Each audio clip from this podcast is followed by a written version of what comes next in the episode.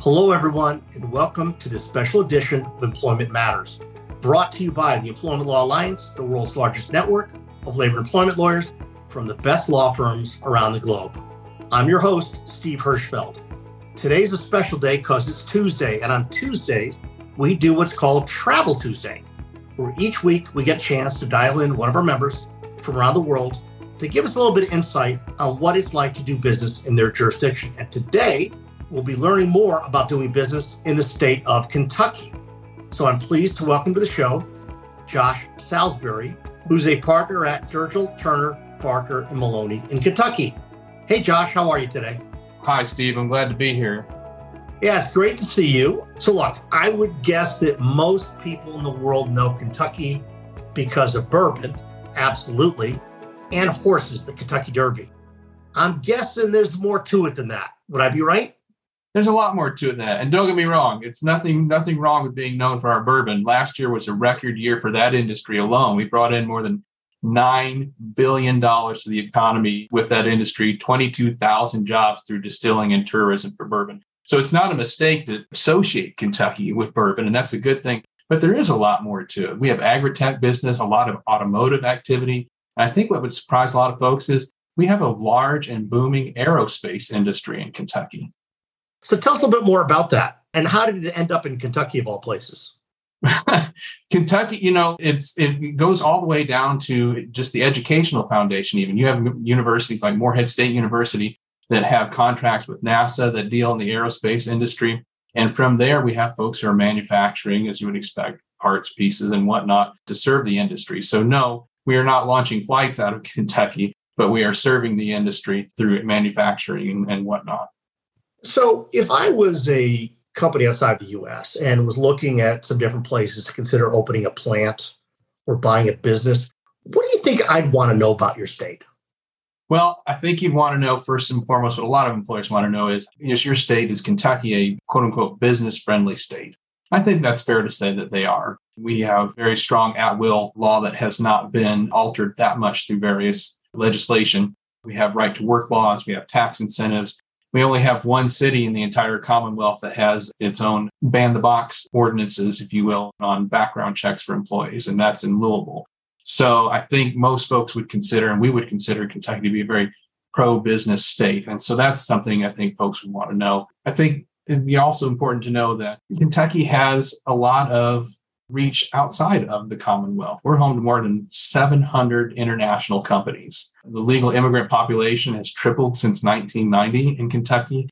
We are growing with a lot of outside influence. And we've got two major universities along with a lot of state universities, but two major universities that are heavy in research and healthcare. And that also contributes to a lot of international contacts and whatnot. And there's a lot of support for obtaining visas because of those international influences there. So I think that's something that's worth knowing. And I think it's worth knowing that you've got at least three cities within the Commonwealth, and really four if you consider the northern Kentucky region outside of Cincinnati, that are very heavy to industry. Automotive industry is significant in Kentucky. Many people may not know that Kentucky is the home and manufacturer of the Corvette, and as well as heavy on other manufacturers such as Toyota. So there's a lot of things going on. I think people haven't come to associate Kentucky with, but that show there's a lot of opportunity here for folks who are looking to do business in Kentucky. So, you mentioned right-to-work state, and that's something outside the U.S. people don't know much about. Can you just briefly explain what that is, and are unions a big deal in Kentucky? Unions are a big deal in terms of private employment. In the public sector, of course, it's not an issue.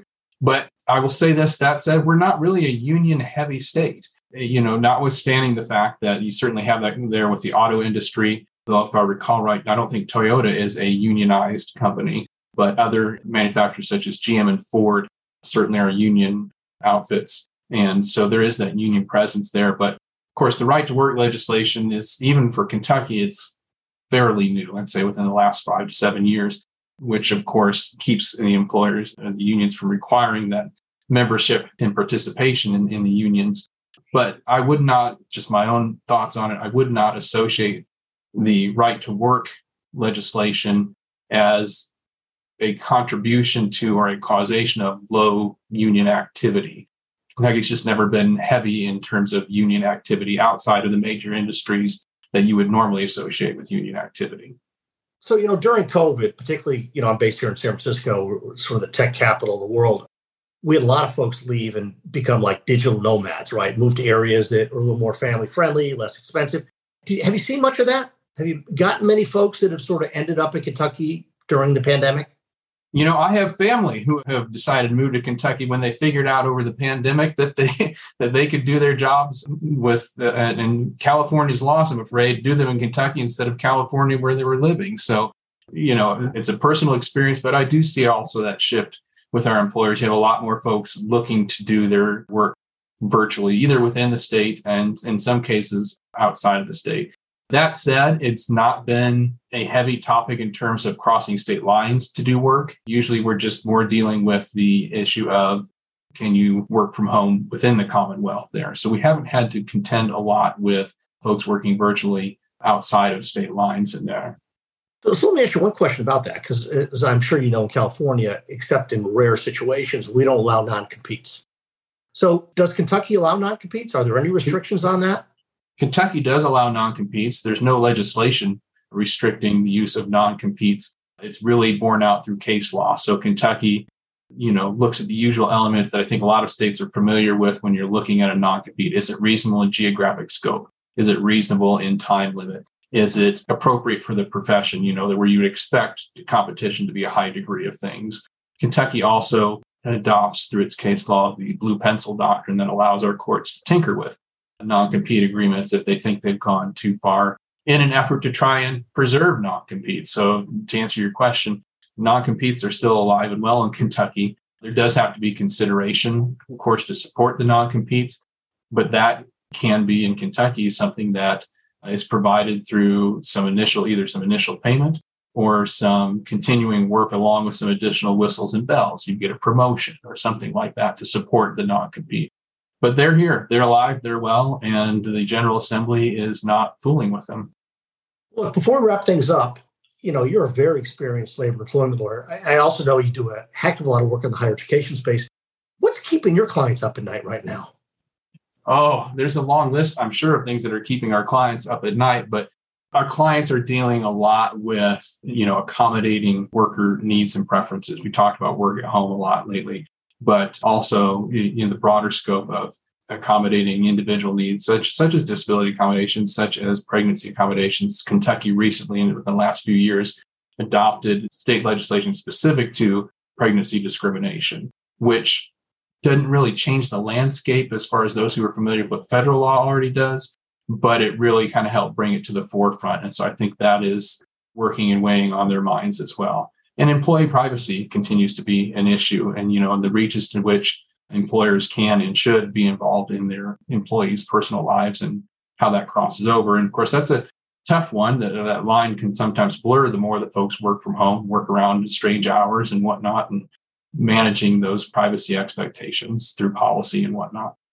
Well, Josh, it's been great, really great seeing you and connecting with you. Folks, if you want to learn more about Josh or get a connection to him, it's very easy to do. You'll see his bio. You can just click on that, which is by his name in the description of this podcast. I encourage all of our listeners to visit ELA.law to receive invitations to our upcoming webinars, to download white papers, and maybe most importantly, to access our free online compliance platform called the Global Employer Handbook, which is a 50-state, 100-country compliance document on hiring and firing worldwide. You've been listening to Employment Matters, a podcast brought to you by the Employment Law Alliance, the world's largest network of labor and employment lawyers from the best law firms around the globe. I'm Steve Hirschfeld. Thanks for listening.